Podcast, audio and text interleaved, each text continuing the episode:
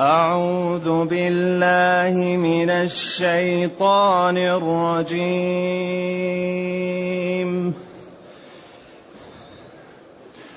إن الذين سبقت لهم منا الحسنى أولئك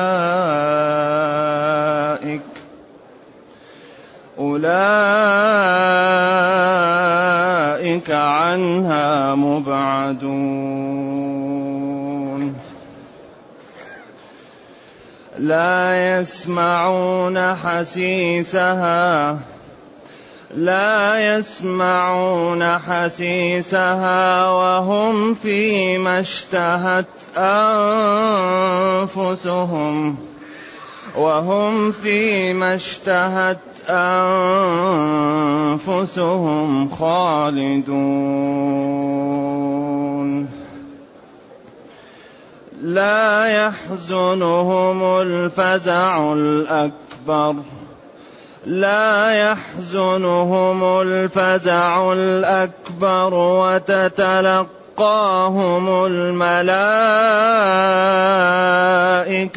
هذا يومكم هذا يومكم الذي كنتم توعدون. يوم نطوي السماء كطي السجل للكتب.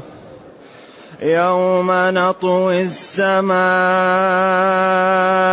كطي السجل للكتب كما بدأنا كما بدأنا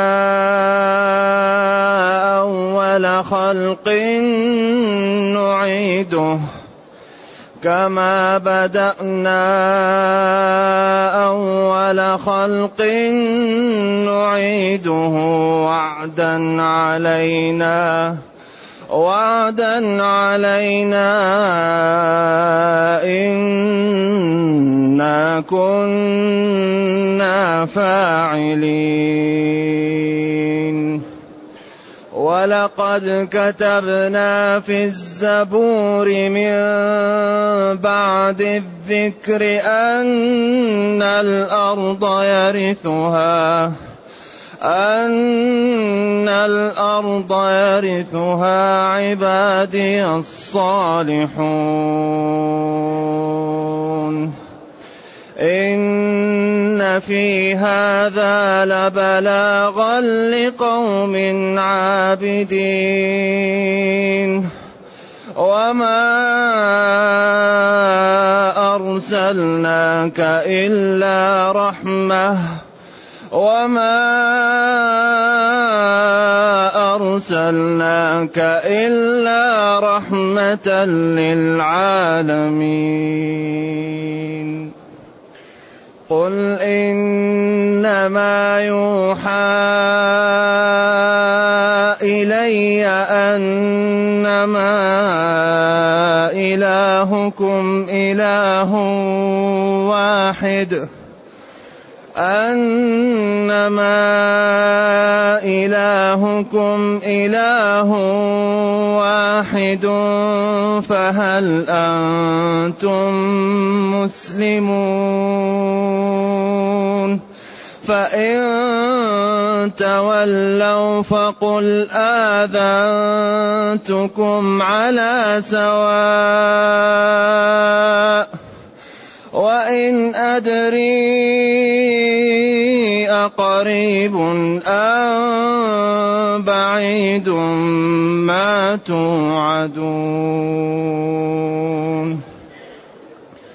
إنه يعلم الجهر من القول ويعلم ما تكتمون وإن أدري لعله فتنة لكم. وإن أدري لعله فتنة لكم ومتاع إلى حين. قال رب احكم بالحق. قال رب احكم بالحق وربنا الرحمن وربنا الرحمن المستعان على ما تصفون.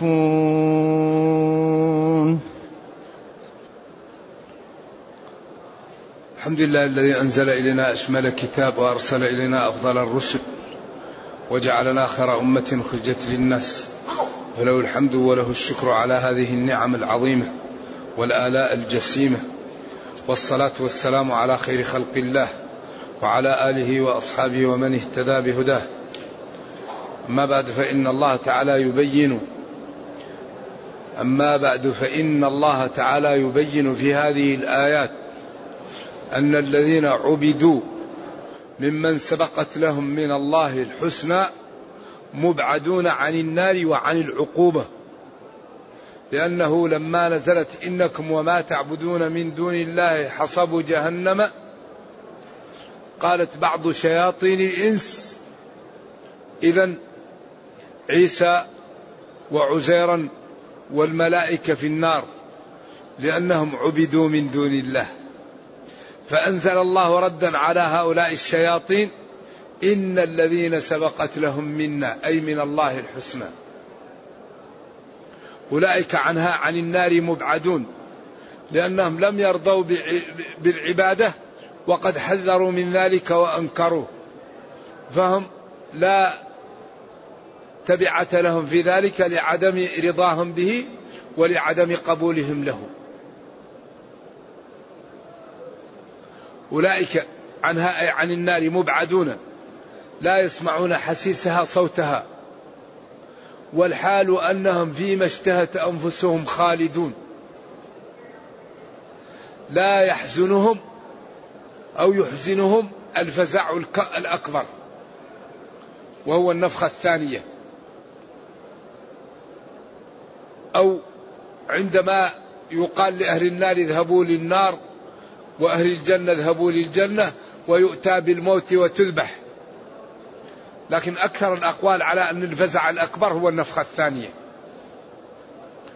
وتتلقاهم الملائكة في الجنة ويوم القيامة.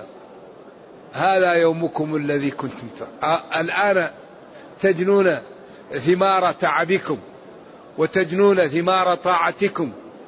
وتدنون ثمار تجافي جنوبكم عن المضاجع وإنفاقكم مما عندكم. كما قال تعالى تتجافى جنوبهم عن المضاجع يدعون ربهم خوفا وطمعا ومما رزقناهم ينفقون. فلا تعلم نفس ما أخفي لهم. هذا يومكم. هذا اليوم الذي أعدتم وكان يخفى لكم فيه الكرامة وكل خير. فلذلك لا عذر لنا بعد هذا الكتاب. هذا يومكم الذي كنتم توعدون. يوم نطوي السماء. هذا يومكم الذي كنتم توعدون؟ أيوه. هذا يومكم الذي كنتم توعدون. يوم نطوي السماء كطي السجل للكتب أو للكتاب. لا يحزنهم الفزع الأكبر يوم نطوي السماء. هذا اختيار بن جرير. وهناك أقوال أخرى. لا يحزنهم الفزع الأكبر متى يعني يوم معمولها لا يحزنهم أي لا يحزنون في هذا اليوم الذي يحزن فيه الناس. لا يحزنهم يعني الأهوال يوم نطوي السماء. كطي السجل للكتب أو للكتاب. هذا للعلماء في ثلاث أقوال. قول أن الكتاب السجل أنه ملك. القول الثاني أنه كاتب عند الرسول صلى الله عليه وسلم والقولان ضعيفان لا تعضدهما سنة ولا سياق في إيش؟ في, في, في الآية. القول الثالث أن السجل الكتاب ما يسجل فيه. إذا يوم نطوي السماء كطي السجل للكتاب أي على الكتاب اللام بمعنى على. وحروف الجر تتعاور. أي يوم نطوي السماء. يعني نطوي طي السماء في قولان. في قول نطيها أنها تتشقق. والجبال تذوب. وتتغير. أن هذا طي وهذا القول مرجوح. القول الثاني أن السماء تطوى. كما قال يوم تبدل الأرض غير الأرض والسماوات. تطوى السماء كما يطوى السجل على الكتاب. إذا كتب الإنسان فيه يطوي حتى لا يتشقق. فقالوا اللام بمعنى على. نطوي السماء كطي السجل على الكتاب. هذا اختيار ابن جرير وجماعة من العلماء.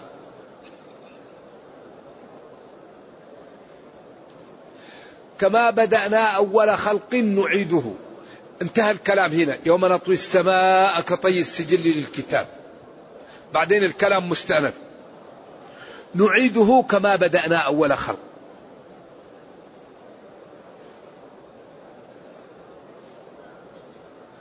إذا هؤلاء الذين يكرمون في هذا الوقت المخوف نتيجة لما قدموا في دار الدنيا. وهؤلاء الذين يهانون ويفزعون نتيجة لما قدموه في دار الدنيا. ولذلك أغلب القرآن يبين الشريحة التي نجت وصفات الناجين وأسباب النجاة والشريحة التي هلكت وأسباب الهلاك وصفات الهالكين. وهذا يتكرر يتكرر. حتى يأخذ كل واحد منا الحيطة ويتنبه ويعلم موارد العطب ليتجنبها ويعلم موارد الفوز ليسلكها ويتبعها. كما بدأنا أول خلق نعيده. نعيد الناس يوم القيامة كما بدأناها أول خلق. نعيدها كبدئها في أول الأمر. حفاة عراة غرلا. غير مختونين زي النشأة الأولى. إنا كنا فاعلين قادرين وهذا اليوم له ما بعده. قالت عائشة وسوأتاه قال كل امرئ مشغول الأمر أعلى وأفخر لا تسمعوا إلا همسا كل واحد النجاة النجاة السلامة السلامة. إذا كانت الرسل تقول لستم هناك اذهبوا لفلان لستم هناك. فكيف بعوام الناس أو ب؟ فلذلك هذا اليوم الناس كلها عراة. حفاة على الحالة الأولى غير مختنة كلها.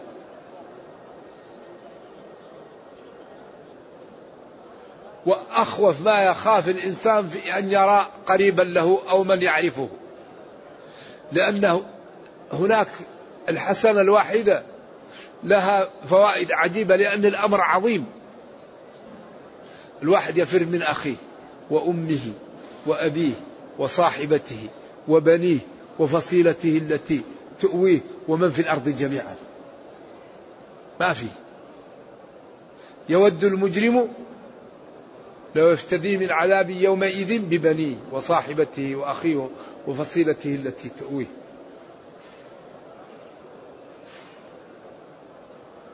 ولذلك يندم أهل الضلال ندما لا وراء وراءه. يا ليتنا نرد ولا نكذب بآيات ربنا ونكون من المؤمنين.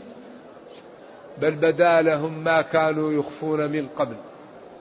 ولكن الله تعالى هؤلاء أشقاهم. ولو ردوا لعادوا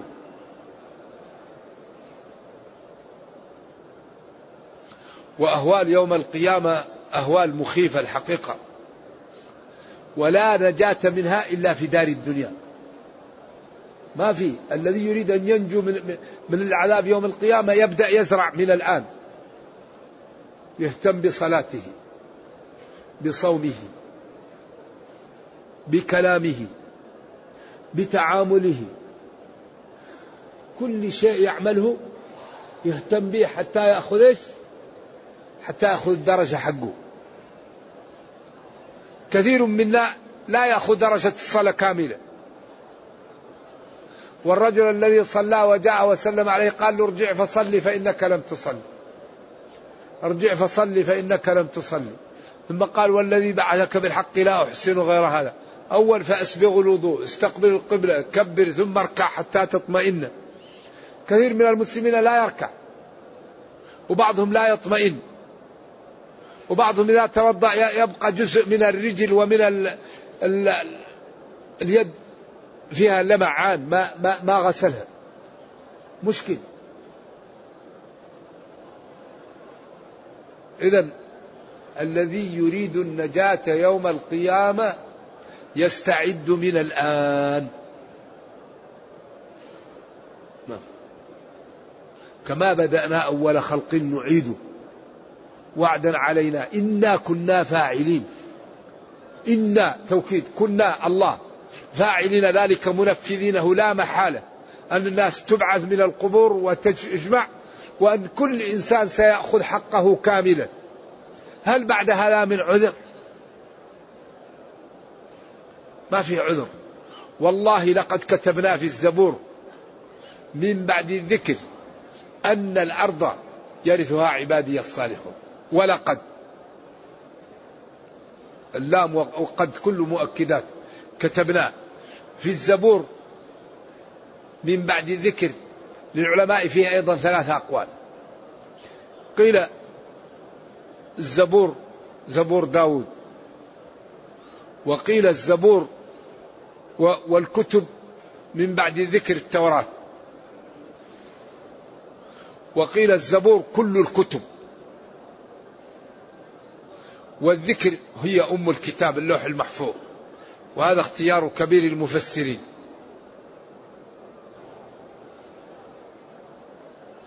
القول الثاني أن الزبور زبور داود والذكر القرآن. وهذا اختيار ابن الجزي قال لأن الزبور هو كتاب داود وذكر ونص عليه. والذي يظهر من السياق أن الزبور هو المزبور والمقصود به كل الكتب والذكر المقصود به اللوح المحفوظ. ولقد كتبنا في كتب الأنبياء. من بعد ما كتبنا في اللوح المحفوظ أن الأرض أرض الجنة يرثها عبادي الصالحون. وهذا يعضده الحمد لله الذي أورثنا الأرض نتبوأ من الجنة حيث نشاء. إذا العاقبة لمن؟ للمتقين. الأرض يرثها عبادي الصالحون. قيل الأرض أرض الجنة وقيل الأرض أرض كل الأرض وهذا الذي يقويها الأرض. يرثها الصالحون في الجنة وفي, وفي الدنيا. لكن هذا يعكر عليه في الدنيا أن بعض الأرض لا تكون عند الصالحين تكون عند الطالحين. لكن الجنة ما تكون إلا عند الصالحين.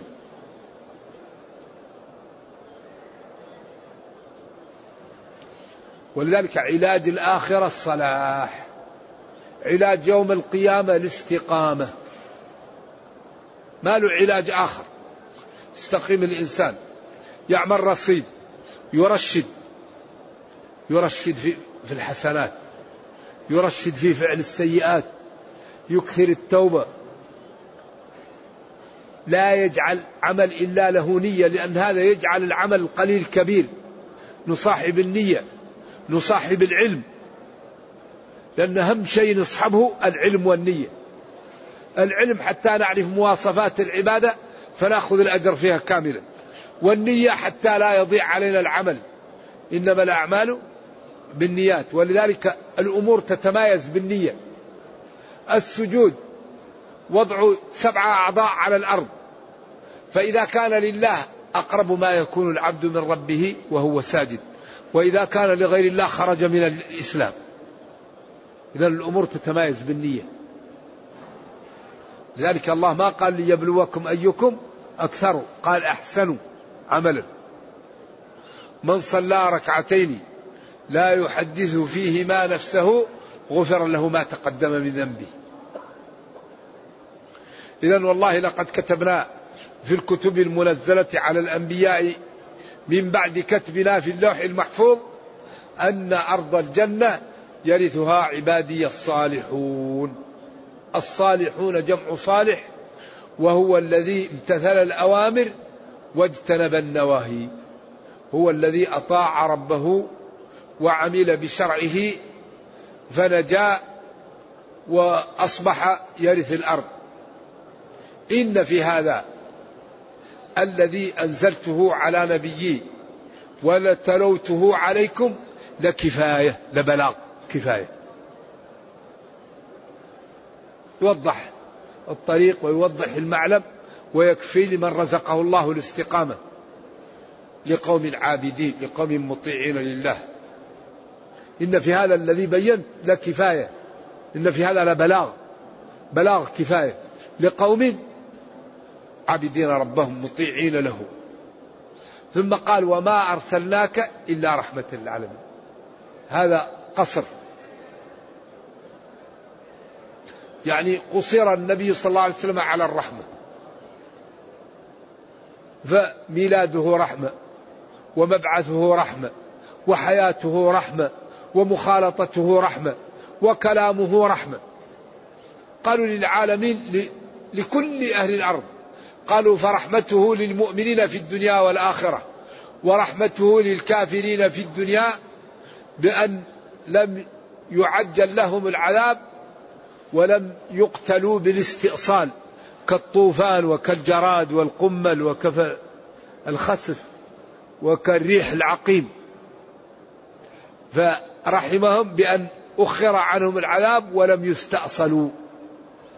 فهو رحمة للمؤمنين في الدنيا والآخرة ورحمة للكافرين حيث لم يستأصلوا وأخر عنهم العذاب. القول الثاني رحمة للمؤمنين في الدنيا والآخرة ورحمة للكافرين لو اتبعوه لأنه بين لهم ولكنهم هم هذه الرحمة لم يقبلوها. ولكن هو رحمة لهم لكنهم تبرموا عنها ولم يقبلوها.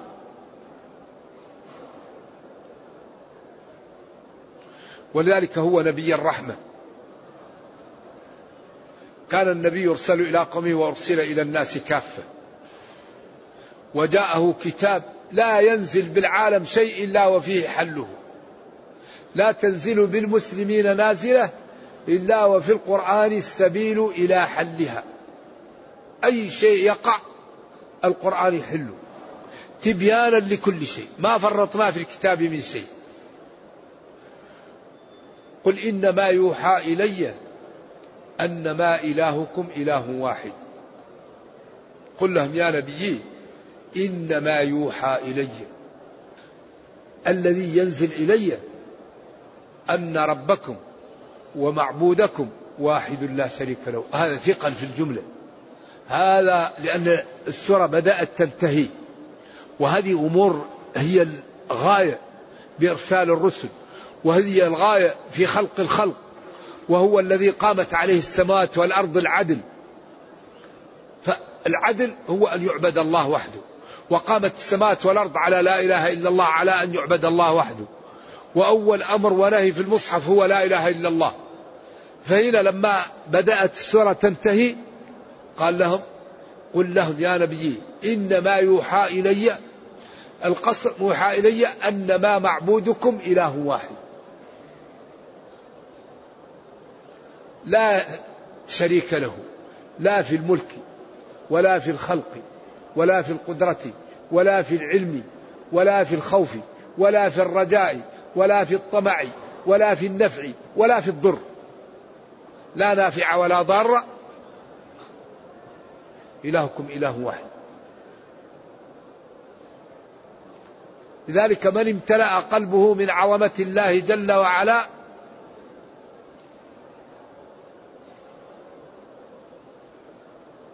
خاف من المعاصي وابتعد عنها ونشط في الطاعات فأصبح من عباد الله الصالحين فسعيد في أخرى وفي دنياه. فهل أنتم مسلمون؟ هذا استفهام مقصود به الأمر. اسلموا ادخلوا في الإسلام. هل أنتم مسلمون؟ يعني أدخلوا في السلم كافة. أي لا يبقى أحدكم إلا دخل في, في الإسلام ولا يبقى جانب من جوانب الإسلام إلا دخلتم فيه. ولذلك كافة قالوا حال من الواو وبعضهم قال حال من الجار والمجرور. ادخلوا في السلم كافة. أي الحال المجرور ادخلوا في جميع أبواب الإسلام. صلوا وصوموا وزكوا وغضوا أبصاركم وتصدقوا. كل باب من أبواب الدين ادخلوا فيه. أو ادخلوا كلكم في الإسلام لا يبقى أحد خارج الإسلام. وهذا من إعجاز القرآن. فهل أنتم مسلمون؟ يعني اسلموا. فإن تولوا وأعرضوا فقل أخبرتكم آذنتكم على سواء على علم مستو بيني وبينكم. إن توليتم ولم تقبلوا فعذري واضح. فقد أخبرتكم وأعلمتكم ولم يبقى أحد منكم إلا علم بذلك على مرأى ومسمع مني ومنكم. وإن أدري ما أدري لعله فتنة لكم اختبار وابتلاء لكم هذا الإيباء وهذا الذي جاءكم أو الله تعالى يريد أن يؤخركم ولا يستأصلكم فيمتعكم في الدنيا إلى حين تأتي الآجال لكم أو متاع إلى حين. إلى أه؟ وإن أدري أقريب أم بعيد ما توعدون ما أدري. يعني عذابكم وعقوبتكم قريبة أم بعيدة. لأن مجيء الآخرة ومجيء هذا من خصائص الربوبية. إن الله عنده علم الساعة. فيما أنت من ذكرها إلى ربك منتهاها. ما لا يعلم الساعة إلا الله. إنه جل وعلا يعلم الجهر من القول ويعلم ما تخفون. إذا لا مهرب من الله. الجهر يعلمه والذي يخفى يعلمه والذي يكون في القلب يعلمه والذي يعلمه الإنسان بمفرده يعلمه والذي يعلمه مع الناس يعلمه. إذا ما فيه إلا الإخلاص والصدق.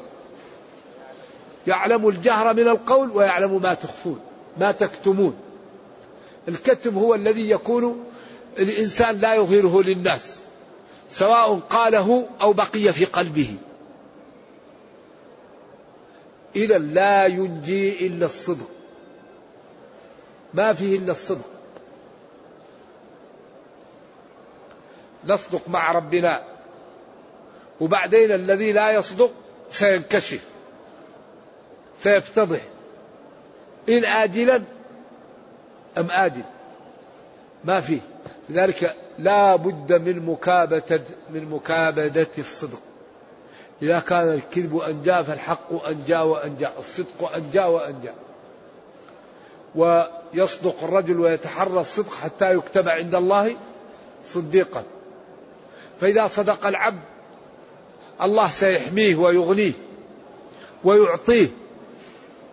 وإذا كذب يوما ما ينكشف فلذلك الإنسان يصدق.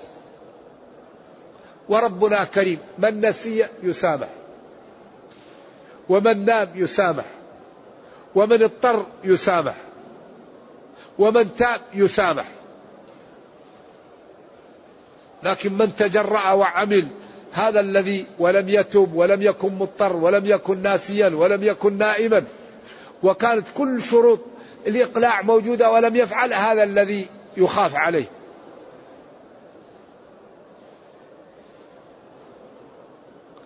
قال رب احكم بالحق. وإن أدري لعله فتنة لكم أو متاع إلى حين. و و وإن أدري لعله فتنة لكم ومتاع إلى حين. وما أدري. لعل هذا التأخير ولعل هذا الأمر يكون ابتلاء لكم وامتحان أو أن الله تعالى أراد أن يمتعكم إلى وقت آجالكم. ولا أدري هل هذا حصل أو الله تعالى يريد أن يفتنكم فتكفروا في المعاصي فيزيد لكم العقوبة. لأنه قال وإذا أردنا أن نهلك قرية أمرنا مترفيها بالطاعة ففسقوا فيها فحق عليه القول. أو آمرنا مترفيها كثرناهم وقويناهم. فلم يشكروا وكفروا فحق عليها القول فدمرناها تدميرا. إذا ولا أدري لعل ذلك ابتلاء وفتنة لكم حتى تكثروا من المعاصي فتقوى العقوبة عليكم أو أن الله تعالى يريد أن يؤخركم إلى وقت آجالكم. ومتاعا إلى حين إلى الوقت الذي كتب أن يأتيكم فيه الأجل أو العذاب. قال ربي قراءة حفص عن عاصم وجمهور القراء قرأوا قل ربي احكم. قل أمر قال يعني فعل ماضي. ولذلك هي تكتب الألف تكتب فوق والقاف واللام غير مفصول بينهم حتى تحتمل القراءة الرسم يحتمل الوجهين. احكم بالحق. احكم حكما متلبسا بالحق. أو احكم الحكم الحق. وربنا خالقنا ورازقنا ومدبر أمرنا المستعان هو الذي يطلب منه العون على ما تصفونه من في نفوسكم من الشرك والكفر والطغيان. ولذلك بدأت الآية بما ختمت به ولذلك أغلب السور تبدأ بشيء وتختم به وهذا الذي يقال له رد الصدر على العجز على الصدر. و هذه الآيات الحقيقة فيها بيان قدرة الله وما فعل بالمتقين وفيه أن الكفار عرضوا نفوسهم للعقوبة والأذية وهذا ليحتاط كل واحد منا فيتوب ويقلع عن المعاصي ويعتبر فيتبع طريق الصالحين ويخاف من طريق الظالمين حتى يسلم وينجو. وربنا جل وعلا كريم وقادر وغني. كريم. ادعوني أستجب لكم. قادر. أمره إذا أراد شيئا أن يقول له كن فيكون. وعالم. وما تسقط من ورقة إلا يعلمها. فلذا نكثر من طاعة ربنا ودعائه ومن العمل الصالح حتى نكون من الناجين ومن أهل الدرجات العلى يوم القيامة. نرجو الله جل وعلا أن يرينا الحق حقا ويرزقنا اتباعه وأن يرينا الباطل باطلا ويرزقنا اجتنابه وأن لا يجعل الأمر ملتبسا علينا فنضل. اللهم ربنا آتنا في الدنيا حسنة وفي الآخرة حسنة وقنا عذاب النار. سبحان ربك رب العزة عما يصفون وسلام على المرسلين والحمد لله رب العالمين. إذا كان فيه أسئلة. هذه الأسئلة ينبغي أن تكون في الدرس أو في الحج أو فيما يحتاجه المسلمون في عبادتهم.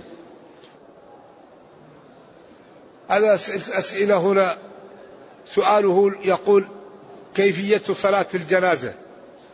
وهل على المؤموم رفع يديه عند كل تكبيرة أم لا؟ صلاة الجنازة أربعة تكبيرات أو خمسة. يكبر ويقرأ الفاتحة عند الجمهور. مالك لا يقرأ الفاتحة. ويكبر ويصلي على النبي صلى الله عليه وسلم. ويكبر ويدعو للميت الدعاء الوارد. ويكبر إن أحب أن يدعو أو يسلم. هذا المعروف. رفع اليدين. شفنا بعض الكتب الشيخ ناصر الدين يقول لا يرفع يديه. وورد عن ابن عباس في مصنف عبد الرزاق أنه كان يرفع يديه. وهو المشهور في مذهب الإمام أحمد هو الرواية المعمول بها أنه يكب عند كل تكبيرة يرفع يديه وهو ورد عن ابن عباس في مصنف عبد الرزاق والشيخ ناصر الدين يقول لم يثبت والله أعلم يقول هل في الحاج هل على الحاج طواف الوداع؟ نعم. الطوافات في الحج ثلاثة. طواف القدوم وطواف الإفاضة وطواف الوداع. طواف القدوم سنة عند الجمهور واجب عند مالك. وطواف الإفاضة ركن عند الجميع. وطواف الوداع واجب عند الجمهور سنة عند مالك. طبعا مالك قال المراهق الذي يأتي متأخر يسقط عنه طواف القدوم إذا الطوافات المطلوبة في الحج ثلاثة طواف القدوم وطواف الإفاضة وطواف الوداع أو طواف الصدر.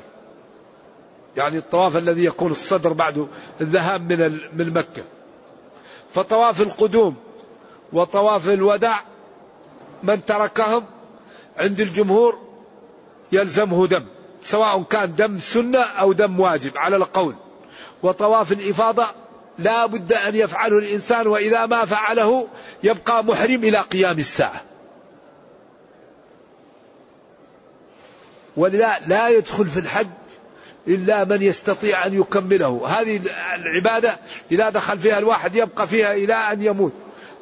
ما, ما يتحلل الإنسان إلا بما لا بالاشتراط. يقول لباك فإن حبسني حابس فمحلي حيث حبستني. أو بالعدو حصر العدو على القول الراجح أو بالطواف بالبيت. هذا الذي يتحلل به الحاج. الحاج والمعتمر يتحلل بواحد من ثلاثة. إما أن يطوف بالبيت أو يأتي عدو ويقول له لا تمشي. يذبح ويتحلل. أو يطوف بالبيت. فإذا دخل في النسك وتركه من غير الثلاثة يبقى محرم حتى يموت. فيكون كل شيء يعمله وهو محرم لا يجوز. استعمل طيب لا يجوز جاء لأهله لا يجوز غطى رأسه لا يجوز لبس ثياب يكون مشكل هذا. لذلك لا بد لنا قبل أن ندخل في النسك أن نتعلم أحكام الحج أو نصحب شيخا عالما. الذي يريد أن يحج لا بد له من واحد من أمرين يمسك يد واحد عالم ويقول له يا أخي اتق الله فيها تعال علمني. أو يقرأ الحج ويعرف أركانه وواجباته وسننه وأندابه ومحظوراته كلها محصورة. أركانه أربعة وواجباته سبعة ومحظورات سبعة. يحفظها وبعدين يمشي ويحج. أما لا يمشي مع شيخ يعلمه ولا يدرس يكون الحج ناقص أو فاسد. هل لفظ علي الطلاق يعد يمين ويقع به الطلاق أم هو يمين؟ لا يأخذ به شيء. نعم يقع به الطلاق إن نويت. ولذلك ينبغي أن يبتعد المسلم عن الكلام في الطلاق. الطلاق جد جد وهزل جد. والفروج مبنية على التضييق. بن عمر جاء واحد قال له طلقت زوجي مئة مرة. قال له بانت منك من ثلاثة وسبعة وتسعين تلاعب. يرتكب أحدكم الأحموقة ويقول يا ابن عباس يا ابن عباس ما لي ولكم. الله ملكك شيء ترسله بعدين تندم. لا تطلق إلا إذا كنت جادا. ولا تتكلم عن الطلاق إلا إذا كنت تريد تطلق. أما تجعل الطلاق على لسانك يا أخي هذا لا ينبغي. ماذا أفعل يقول لأرى النبي صلى الله عليه وسلم أكثر من الصلاة عليه ومن اتباعه تراه إن شاء الله. يقول من حج من اعتمر في أشهر الحج وبقي في مكة هل له أن يحج مفردا؟ لا. هو يحج مفرد لكن هو متمتع. الذي يأتي بعمرة في أشهر الحج ويبقى في مكة أصلا هو يحج مفرد لكن هو متمتع لبقائه في مكة. ما هو ضابط العجز للبدن بالنسبة للحج عند حج بدل؟ العجز يعني يكون الإنسان فقير والحج الذي يحج بدل ينبغي أن يتقي الله. أيوة ولذلك الحج عن الغير ضرورة. الإنسان يحج عن نفسه ويقف بعرفة. وإذا كان فقير يقول اللهم اغنني الله يقول ادعوني. هذا الموقف عجيب. ولذلك لا يحج أحد عن أحد بمال. إلا إذا كان مضطر اضطرار شديد. أنت حج لنفسك واسأل الله. فإن عجزت وكنت لا تستطيع الله كريم إن حججت بدل أنت تجد الأجر وغيرك ممن حججت عنه يجد الأجر. إن كنت مضطرا. لكن إذا كان الإنسان غير مضطر لا ينبغي أن يجعل الحج عن البدل تجارة. هذا لا ينبغي الحقيقة. يقول إذا كان معي صبي في الحج فكيف يكون إحرامه؟ إذا كان صغير تنوي فقط. وتطوف به. وإذا كان مميز تلبسه الإحرام وتخليه يتوضأ إذا كان عنده سبع سنين ويطوف بنفسه. أما إذا كان صغير لم يميز تنوي له فقط وله الأجر ولك الأجر. يقول إني, إني أجد في نفسي حب الظهور والرئاسة في الدين وحب المحمدة الناس ولكني أكره ذلك. فكيف النجاة من هذا؟ كون أن الإنسان يحب أن يكون طيبا ويحب أن يكون تقيا هذا مجبول عليه الناس وهذا من المروءة. وكون أن الإنسان يفعل للناس هذا أمر آخر. والذي يمايز الأمر إذا كنت بمفردك. هل أنت إذا كنت في بيتك تصلي وتذكر الله وتقرأ القرآن وتخاف وتخشع وتبكي؟ إذا أمرك طيب. أما إذا كنت في بيتك لا تقرأ ولا تصلي ولا تذكر الله وإذا خرجت تقول استغفر الله. هذه مشكلة. فالإنسان هو الذي يعلم نفسه وهو الذي يميز نفسه ولذلك إن الله جميل يحب الجمال. نعم والمسلم يعني ينبغي أن يكون ثوبه جميل وهيئته جميلة ويحب أن يرى أثر نعمه على عبده. والمسلم ينبغي أن يكون طيبا وكلامه طيب ورائحته طيبة وثيابه طيبة وكلامه طيب. ويكون محبوب ومحمود والمحبة لها ثمن لأن الناس لا بد أن الإنسان يتصنع ويكرمها. يعني لا يكافئ الإساءة بالإساءة ومن أراد منك شيئا تستطيع أن تفعله تفعله فإن لم تستطع ترده ردا جميلا. كما قال تعالى فقل لهم قولا ميسورا. يقول الذي يفوته طواف الإفاضة. طواف الإفاضة لا يفوت.